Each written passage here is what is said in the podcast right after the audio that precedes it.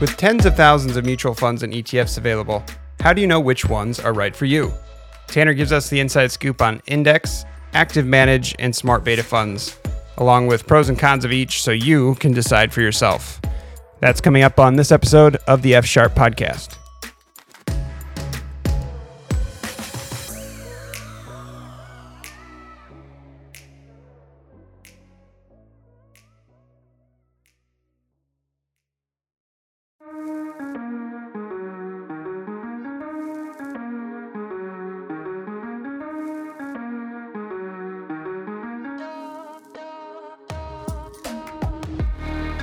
To the F Sharp Podcast, presented by Harmony Wealth, a podcast geared to educate you on all things financial.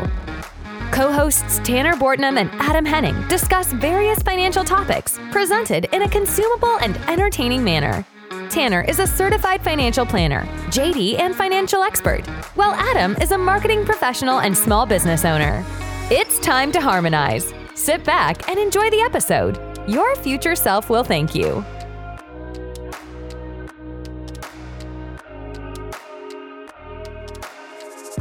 Welcome, everyone. Episode 13 here. Happy Valentine's Day to everyone out there. Hope you're going to spend some time with uh, your sweetheart, or if you don't have a sweetheart, hopefully you're going to spend some time with your friends. Adam, what's on the docket for you and Greta? Nothing. Nothing. Uh oh. Are you going to get in trouble with that one? No. No. She knows. Not big Valentine's Like- Day people? Not anymore. I mean, who do we have to impress? Ah, that's funny. That's funny.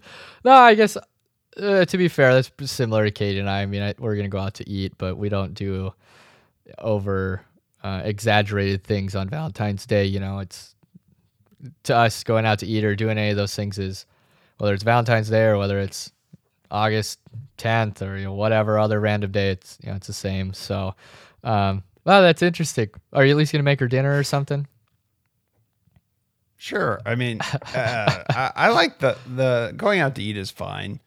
Um, I would probably do it the day before or the day after because I've seen what uh, what Valentine's Day is from a server bartender standpoint. But um, I despise flowers. I it's I think it's one of the dumbest gifts because they die.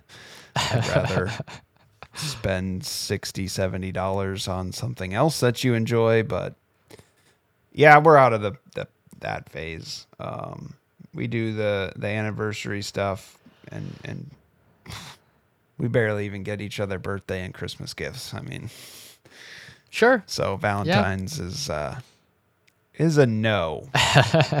Feels like a young young young relationship young person's holiday That's fair. corporate holiday Yeah, no, I think that I think that's fair, and it's uh, you know like we're kind of similar, like I said, you know, and, and like we've talked about before Christmas when I was wearing that Grinch shirt and stuff. You know, it's like gift giving to me, like it shouldn't it shouldn't just be about that. Like if if you want to give a gift, I you know I, I don't wait until a particular day to do that. Similar, we've talked about goal setting. I don't wait until New Year's just to set a goal. Like if I need to set a goal, let's set a goal. I'm not going to wait another what would it be 11 months from now to set a goal.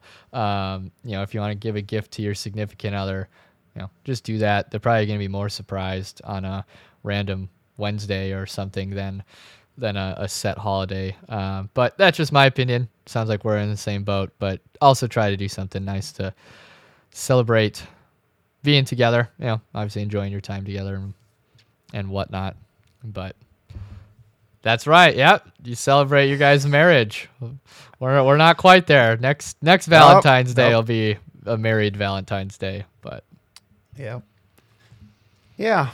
I just maybe she'll do something for me. ah, Right? there you go. I guess That's- uh, that is true. We typically think of Valentine's Day as more for, um, you know, the the ladies, but you are half of that relationship. Maybe uh, maybe she'll make you dinner. Who knows?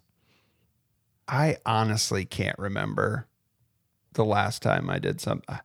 I don't even. Last year was such a blur.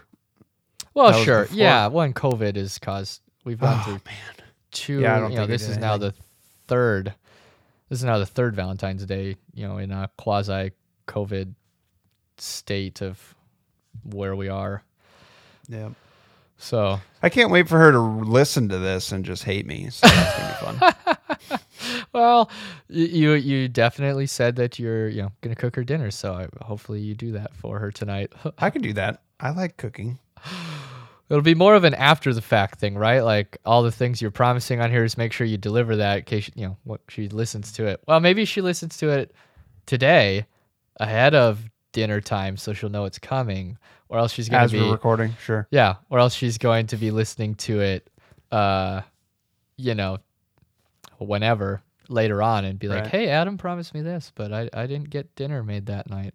I think the best gift gift I could give her would honestly be a babysitter. well, exactly. Maybe that's it. Maybe you know, do that and go out, or you know, I don't know. Your relationship, you you come up with whatever you're gonna do, or not do. Yeah. So, but to all of our listeners, happy Valentine's Day. Hope that you aren't as uh, as as anti Valentine's like like Adam and I, and that you're gonna do something nice for your sweetheart. We're jaded. I guess. Old curmudgeon. Yeah, that's right. That's right. Katie has called me a curmudgeon a time or two, so that is fitting. All right. Episode 13. Um, we teased the, the this topic um, in the last episode a little bit. Uh, index versus active versus smart beta. Um, getting into um, some different uh, management styles and funds. Uh, we're going to talk about the difference between the three, and pros and cons of each, and uh, Tanner likes to talk about these and simplify them always, as he does with everything else, and fun analogies and, and break them down and relate them um, for us non-financial experts. Oofta, So can't wait to That's- hear. Is it? Does it tie with uh, the Valentine's theme? Well, now now I feel like I kind of have to with uh, coming up with fun analogies. So I'll I'll try to think of one here on this as we go through the podcast.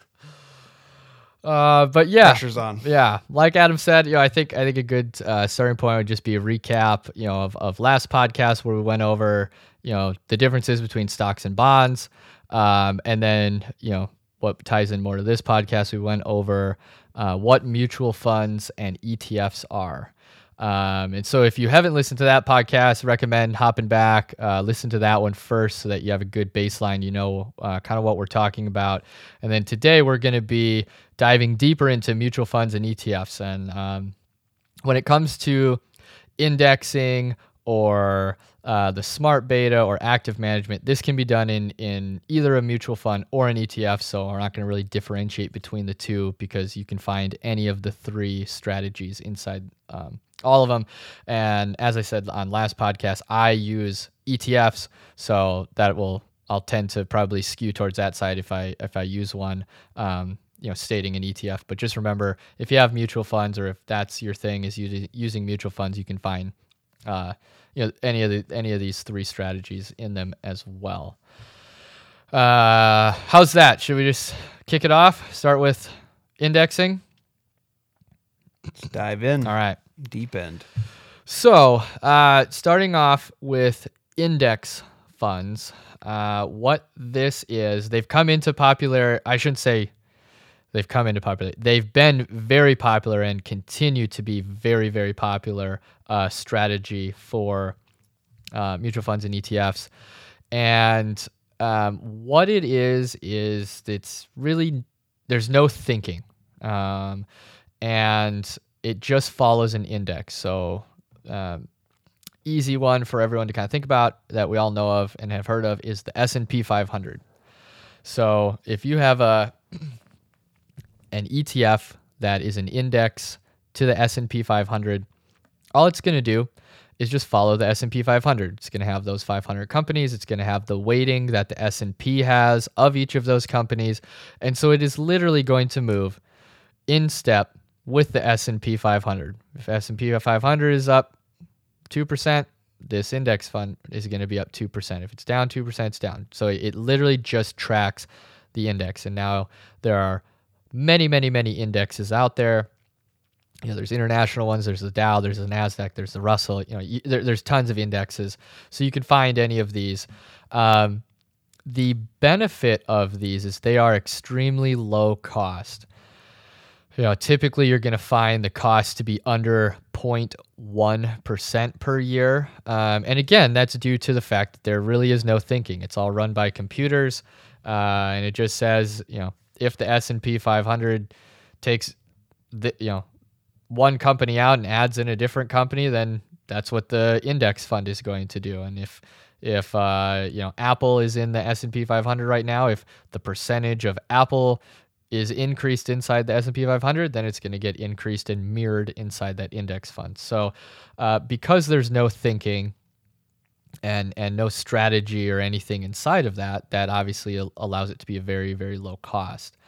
Um, and and again, these have become very uh, very popular and continue to be very popular over the last you know 20 30 years uh, because of that fact, you know, because they're low cost and because, you know, there are studies out there that say um, active management, which will be the next one we get to, uh, is is very difficult to beat the S&P 500 um, and then to do it consistently. So on any given year, an active managed fund, about 25% of them will beat the S&P 500. Now, when you extrapolate that out to multiple years, and now are they beating the S&P 500 year after year after year, or do they have a higher return, you know, in the three years and the five years? That number is significantly lower. Um, so again, it, it's tough to just beat the S&P 500, uh, you know, or whatever index that that we're tracking, and so a, a, lot of people just go with the low cost carrier, so to speak. Um, Vanguard really is is the. I mean, you can find them anywhere. You can find them at BlackRock with you know iShares, and you can find them with State Street with the SPDR ETFs. Um, but Vanguard tends to be kind of the movement. Uh, the founder of, of Vanguard, um, you know, Bogle was uh, kind of the pioneer, one of the pioneers in indexing, and so typically find a lot of that. A lot of people gravitating towards Vanguard to find those types of funds. Um, now we'll kind of step into active. And, and as we go through, I'll kind of jump back and forth with comparisons, uh, you know, when, when it becomes appropriate. Uh, so active management is obviously, as it sounds, you're actively trading, um, or and, and not you, the ETF or mutual fund team that you have bought into, the fund managers, they're actively trading, trying to beat whatever their benchmark is. So again, we're going to keep it with the S&P 500. If their benchmark is the S&P 500, they're trying to make trades and buy companies, sell companies inside of their own mutual fund to generate a higher return than the S&P 500. So they're not going to have all 500 companies in there. They may only have 50. They may have 100. You know, it depends on how they want to set up their own fund. Um, but they're actively trading that and trying to, you know, trying to outperform the S&P 500. So when we're comparing active, you know, to indexing, sometimes indexing is also called passive investment. Uh, you know, like I said, it, it's statistically it's really hard to beat beat your index uh, for these these companies, and you're gonna pay a higher internal expense because there's more going on. They're making more trades, which costs money. They're making more, uh, doing a lot more analytics, trying to figure it out. You know, they have a bunch of people on staff, uh, you know, whatever they're utilizing, technology and all that to try to pick stocks um, or, or bonds or investments or whatever it is, trying to pick investments that are going to outperform. And thus, there's more work being done uh, than in an index strategy and and thus the the expense is a lot higher. Um, and so that's just something that you have to weigh. Now, sometimes you can't avoid an active management account, uh, depending upon what what you're looking for in your portfolio. You know, indexing is is really really great when you're trying to just mirror a big index, and that's a portion of your portfolio that you want to have. But you know, if you want to try to have something pretty specific, you know, if you want to have a uh, yeah, I don't know. Pick pick your your theme that's really specific. That's a sector fund. Now that maybe you know there might be more validity in paying a little bit more to have more expertise in that area rather than just some random tiny little index that tracks, you know, let's say it's semiconductors or, you know, whatever. Um, an index that tracks semiconductors may not be, because there is no thinking, may not be as good as someone who is an expert in just that industry and can know which semiconductors are likely to outperform because they know the contracts that they have, they know what they're working on, they understand all of that. And I feel like when you get down into those areas, it's a little bit easier for the active management to outperform an index because it's sector specific. Like the S&P 500, it's huge. It's 500 companies. It's it's you know basically the universe of investments, um, or or the universe of equities, and so it, it's difficult. Like it's difficult to be an expert in every area. But if you're an expert in semiconductors, I feel like you know there's a higher probability that they're going to be able to outperform um, an index. Now, again, it's not guaranteed by any means, but that may be something where people want to kind of look towards the active management side or at least consider it again not everything you know like we said on the last podcast sometimes you get what you pay for um, indexing has been great over the last 10 years. Uh, but ironically people don't really talk about indexing in 2007 and 2009 because that actually would be terrible because you're just riding that roller coaster to the bottom. There's no thinking. There's absolutely no thinking that went on in an index or that ever goes on in an index fund. And so, you know, between 2007 and 2009 when the stock market went down 50%, if you're in an index fund, you're just riding that to the bottom because it's just going to follow the market down. Whereas an active fund, they get to make choices and make decisions. So maybe they raise cash, maybe they got out of things, you I don't know. But maybe they did worse. They could have done worse too. I'm not saying that all of them did better. It just when things are going well, index funds are very, very, very hard to beat. When things are going poorly, active management tends to shine. It tends to do better. Um, now, again, if we all could have a crystal ball and know when those times of, uh, you know, how long each each length of prosperity is going to be versus each each time you know we're going to have negative markets, it'd be really easy to switch in and out of index and, and active management. Um, but I think that's why it's at least worth considering all of them. Um, you know while creating a, a portfolio for yourself.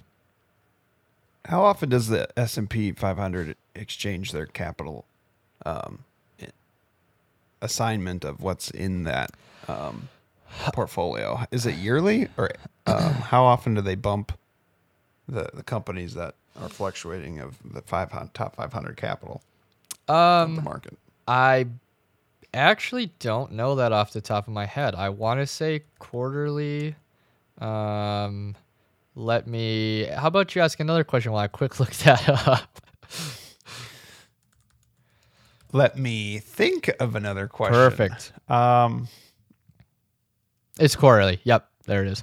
You rebalance. Yeah, rebalance okay. the index quarterly. So yeah, so each quarter, uh, you know, every fund that's inside of there can change percentages of how much weight it has, and also right it can add and take out companies if other companies have gotten big enough to get in there. So yeah, the the roller coaster isn't a year long; it's a quarter long. But even then, you're only ex- you're exchanging the bottom. Well, hold on, hold on. It is a quarter long until they rebalance, but the S and P 500 is not a thinking mechanism either. That is purely uh, factual based. The requirements of companies to be in the S and S&P 500 is not based on are they going to keep going down if it's a bad situation. It is are right. they the 500 right. Companies that fit yeah. this criteria. Well, and I just want to make but sure. But if whatever is causing that down, whatever market or hypothetical market crash, there could be potentially a company that's thriving because of that situation, right? Or I mean, it's um, hypothetical. Um, so. yes. Like yes. Zoom for if we were to do COVID, I don't know if that's that's factual, but there's companies like that that could potentially be capitalizing. Correct. That would somewhat adjust, but but they have to. You get where I'm going. I, I do, but I I I understand what you're saying, but I don't think that that. Um, I'm trying to figure out how to say it's this. not as fast as an active management would be. no, to- no, no, no, no, no, no. is what I'm getting at. nope. Yeah, Nope. No. to, And- to and- adjust for. No, it- hold on, because it's I I am trying to make sure that what you're saying is is is accurate, but there is a very huge distinction here. Yes, let's take COVID. Yes, Zoom did very well in COVID, but that doesn't mean that it was already in the S&P 500. That doesn't mean that it even got into the Right. S&P 500. So it doesn't matter if certain companies do well in a recession if they're not already in the S&P 500 because I just want to make sure that that just because the S&P 500 rebalances quarterly does not mean that it's going to rebalance quarterly and stop itself from a free fall. Like in 2007 Right. and 2009, yeah, it was rebalancing quarterly, but those 500 companies pretty much stayed the same and they just rode that train down. What I'm saying Mm-hmm. with active management is they can sell and put money into cash. Like cash doesn't Right, go they can down. hold cash. Correct. That's where active management, if they do that, can tend to shine because the S&P 500 doesn't. Those indexes don't. They're just going to hold the securities based on the rules that they have set up. And then those securities are going to do what they're going to do. They're either going to go up or they're going to go down. So, I mean, maybe in the S&P 500 during 2007, 2009 there were a few, I mean, everything got clobbered then, but maybe there were a few that did less worse than others. But you got 400 and however many others that just tanked. And so it went down, you know, roughly 50%. And so if you're in an index fund when that happens, you're just going to ride that to the bottom unless you yourself sell. I mean, you can always do that. You can always sell something. I'm just saying the you know, we're we're big fans of of buying and holding, you know, on this podcast. And so just knowing that that can happen in a downturn, active management funds will do I, I don't want to say will do. Active management funds tend to have better performance compared to their benchmark historically than in when the markets are all going up. You know, so from 2010 to 2020, like it was really really hard for an active management to beat the S&P consistently or whatever its benchmark is consistently because the everything was going up, and so it's just hard to do. So, what's the general strategy there for an act? Is that important for us to touch on? Is what is it to hold cat to sell, get out, hold cash, or rebalance and and focus on certain funds or ETFs that are p- potentially performing well? Um, why? What are some of the strategies that that make it um, a higher performing management strategy when a market is crashing. Sure, yeah, because they well, and like I was saying, if the market's going down, an index is just going to go down with whatever the stocks do. Whereas in active management, they can sell, and if they sell things because it's you know, and, and then the markets continue to go down, well, that cash doesn't go down with it, and so they may be down ten percent, and if but if the uh, you know if its index is down thirty percent, well, they made you money, like you know they saved you 20% because you didn't ride that roller coaster all the way down type of thing. Now again it's not a guarantee that they do this. They just have the ability to do that where an index fund doesn't. An index fund's just riding that. You're just on the roller coaster. It's going up and down all the hills good or bad. Um, where active management it can get out you know buy cash or get con- you know significantly more defensive or any of those things because they have the flexibility to to think and change their investments inside of there for what's best based on the current situation and projected future situations. And so that that's how they can potentially save you money um, in a down market in a consistently down market now volatile markets it makes it really hard because now you got stuff moving all over the place it's up it's down you know like who who knows but uh, in a big recession, you know, like what we had in 2007, 2009, we're gonna have another one. It's a matter of time. You know, it's just when.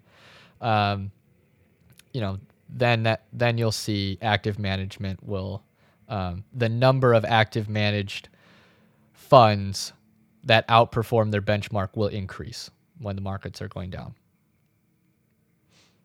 I like the roller coaster analogy. it's kind of like autopilot Yeah, or adaptive cruise, Yep. um, where it's kind of like you set it, forget it, kind of walk away. Whereas active management can respond with some human intelligence and reset. And I'm actually going to change that. Index fund, if we're going to use cruise control, index funds is just cruise control because there's no thinking. It is just you set it at 65 and the car's going to drive 65. There's no thinking.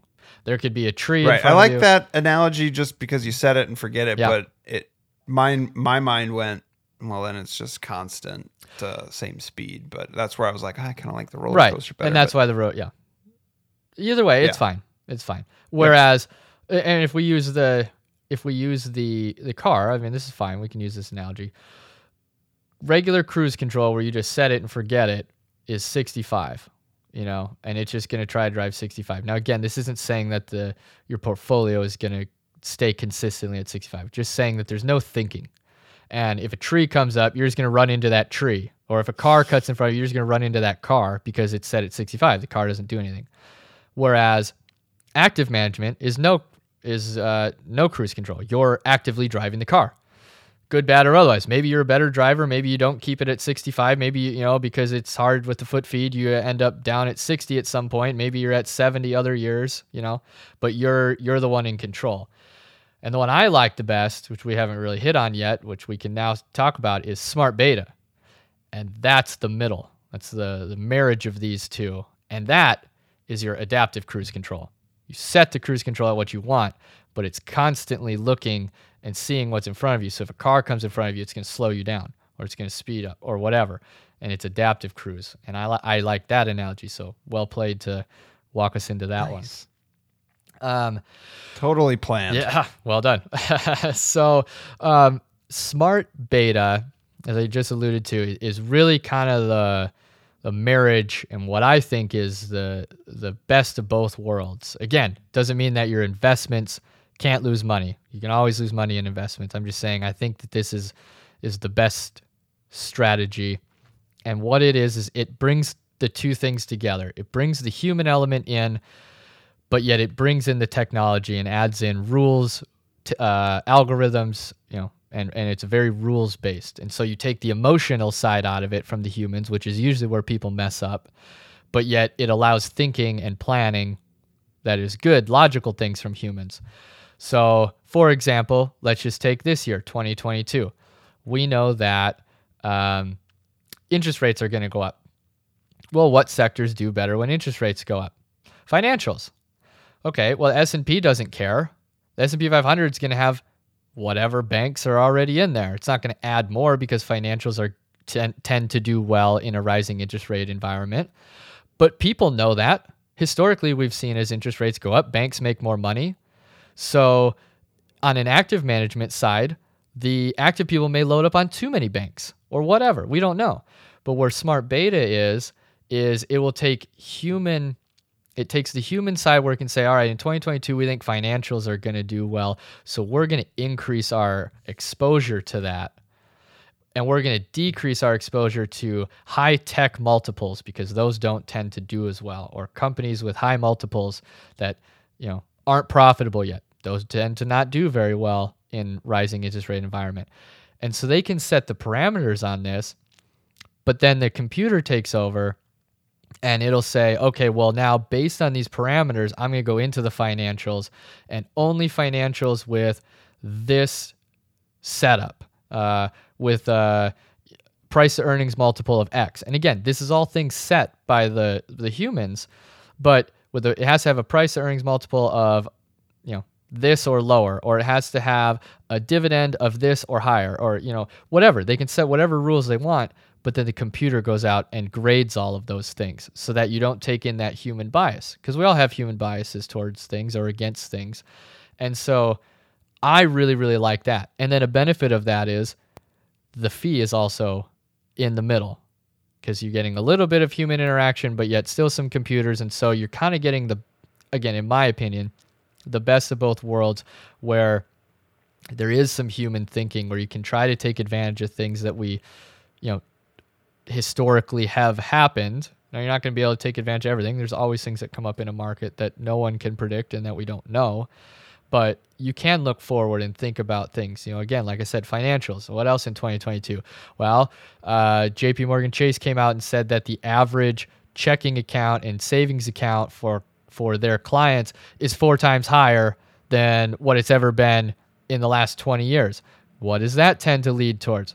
Consumer discretionary. People have money. They've saved up money. They're going to buy stuff. We're just waiting for coronavirus to fully go away, hopefully soon, and we can go buy stuff. So, you know, you can think about some of those things and, and areas that have a potential to do better, and you can try to overweight a little bit, and then the computers take over and, and, and, and do it and execute it. Um, and so I really like, you know, that. I, and again, but I'm not against any of them, to be honest. It it really depends on your individual portfolio and what you're trying to achieve. If you're trying to just follow for a, a section of your portfolio, if you're just trying to follow what the S&P 500 does, go get an S&P 500 index fund. Like, there's no point in paying extra if you literally just want to do that. But if you want to get into some really um, you know nitty gritty areas and and have some specific areas, like if you think that uh, 5G is coming and 5G is going to take over. I mean, will eventually take over the world, but you know, if you think that's going to be an area, sector that you want to get into, well, maybe that's a place where you can have an active managed fund because those people are experts in just 5G and they're going to know those companies and what they are doing and and what deals they're making more than an index is, where it's just going to have those companies at blah, blah, blah percent. So maybe that's great for active management. And then kind of for the rest of it, where it's like, ah, I don't know. Then that's where I like smart beta because it's, uh, like I said, it's a little bit of that best of both worlds where you're in the middle. Yeah, a little bit higher expenses, but you get what you pay for because you're getting that human interaction, but also, um, you know, divesting the emotional side and getting the computers and, and the, the algorithms and, and their processing as well. So here's an analogy, since I have to hmm. come up with one, and it's Valentine's Day. How I view these would be we're going to talk about this as like dating, right? So your active management is going to be that overbearing person that's just clingy and always with you all the time because they're doing too much. They're typically doing too much. Too much going on. And now with your index funds, and that's that's the significant other that just lazy and doesn't do anything and not interested, right? They don't do enough. Smart betas, that's where you want to be, right in the middle. Happy medium. That's Tanner. That's weak, but I tried. yeah. That's weak. No, that's good. Uh, you, you put me on the spot at the beginning, so I've been trying to think of something. So it's the best I could come up with. Not as good as the Grinch analogy uh, from from our Christmas episode, but uh, it'll have to do for today. I like it. So does that? I mean, does that all make sense to you, Adam? Do you have? I mean, do you have any questions? Because if you have questions, obviously our our, our listeners are going to have questions. Does that all make sense? Call me dumb? Not at all. Just want to make sure I'm explaining it well. No, that's good. I think um, there are obviously, like we covered, there's pros and cons to each. Um, kind of to each their own. Um, I do like is smart beta pretty pretty new with artificial intelligence or newer? Yeah, it just seems like uh, um, why can't I think of the uh, the nursery rhyme of the baby bear? Oh, the three porridge. Bears. Yeah, three bears with the porridge. Yeah. Well, that's kind of so. where I went with, or where my mind went oh. was that story with the my analogy and trying to turn it into Valentine's Day. But you know, but smart beta is just right, right in the middle, just right. But uh, yeah, I mean, it's you know, active management's been around the longest. That's been around since you know mutual funds and ETFs have been in existence. Uh, Goldilocks. That's oh yeah, Goldilocks and Three Bears. Yeah, Goldilocks. Um, index funds again; those have been around a, a, a long time. I, I would say they started coming into prominence, you know, probably in the 80s roughly, but they they've been around a long time and, and very very um, well supported. People really like them. Um, and then I would say the smart beta, kind of this hybrid. You know, the last ten years, it definitely artificial intelligence helps. The you know putting in algorithms. Um, you know, because again, like as studies come out, the the, the studies are there. Emotion is typically what tends to lead to bad decisions in investing whether that's emotion of of you as an investor, whether it's emotion of your advisor, whether it's emotion of uh, the the people running the the ETF or the mutual fund, um, because our emotions are where our biases lie, and you know we all have those, and so if we can take those out, that helps. But at the same time, you know I'm not completely sold on everything being in an index. Again, I think it has its place, you know, because it is low cost, but I do think there's value to thinking. I mean, I uh, I don't think that that anyone would say no. I'd rather just not have thinking going on in in my financial plan. Like, no, you you need to think. You know, you, you need to think. There are times where it's it's good to try to take advantage of of situations and other times where it didn't matter and the, the index is going to do better and so you know, like when i set up my clients portfolios i tend to set them up obviously as, as how I, I, I presented you know, any position where we're just trying to get a market return, we're putting it in indexes because why would we pay more to just get a market return? Any of our stuff where we're getting very specific in the sectors, we look towards active management. And for the rest of it, that's kind of in the middle when you need, you know, um, things that aren't specifically index linked, but yet aren't so, they're more like themes. You know, if you want to, a large growth or you know something in technology okay well let's find a you know tech's a really big category um, so let but yet it's not everything so let's find a, a, smart beta you know in in that realm you know something like that um, but that's how i set up my clients portfolios. Obviously you as a listener you need to work you know either with yourself or your advisor on what's best and the best setup for for your portfolios and and uh, do do each clients care about whether you are more active or or what's kind of in their portfolio or what your viewpoint is on some of those things or, is that not really um i'd say most don't. Uh, typically you're never going to have someone beaten on the table to have active management. Um, uh, yeah, I would say if I hear anything, you know, either from current clients or people I, you know, prospective clients or uh, just people out in the industry, it's usually if there is a strong desire towards one, it's a strong desire towards indexing. And I, I understand, like I said, I understand having low cost and it being very hard to beat the markets. I'm not disputing any of those facts. Those are facts um, which is why I use index funds in my portfolios, you know, for clients. I just I don't think that having a portfolio with just the S&P 500 is the end all be all though with just having that. You know, there are other areas that I think are important to have in a portfolio and so when we get into some of those other areas, that's where okay, now the facts have changed. It's very difficult to beat the S&P 500 by trying to pick 500 companies just to do that. But if you're not tracking the S&P 500 and instead you're, you know, it, it, it all depends on our comparisons, right?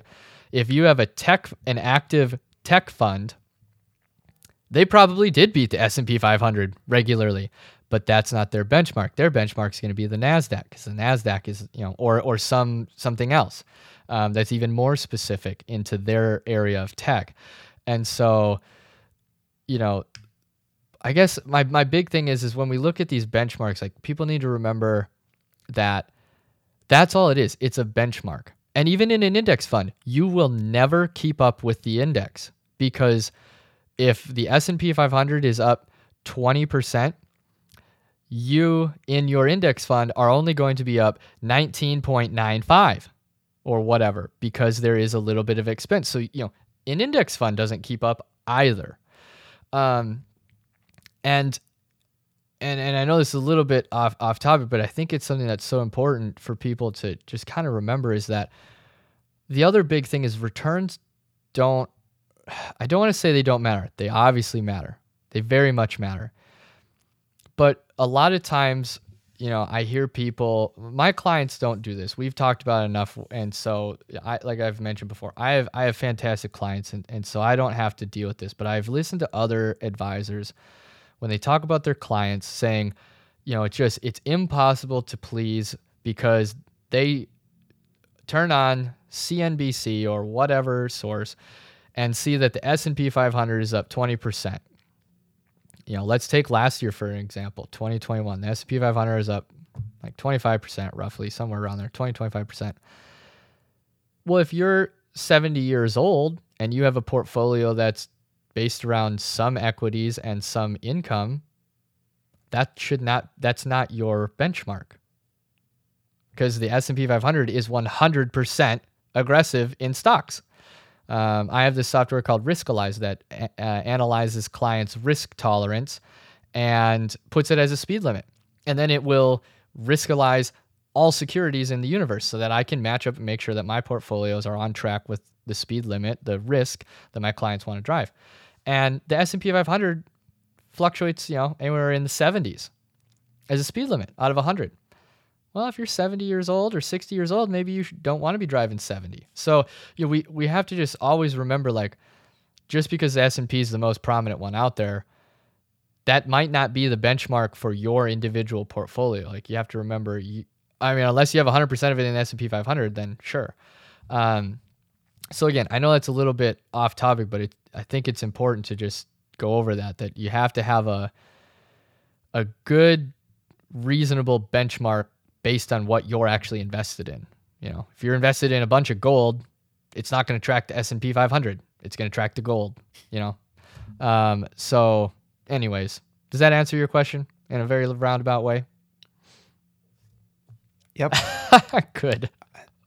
I don't even remember my question. Oh no, that's bad. I ram- that means I rambled on too long. I apologize to our listeners. Anything else you want to add before no, we wrap up? no, that's good. That's good. Uh, just want to, you know, obviously thank all of our listeners uh, for spending some time with us. Hopefully, um, if you listen to this today, you know, today that it's going out, hopefully you have a great Valentine's Day. If you're listening to it afterwards, hope you had a great Valentine's Day.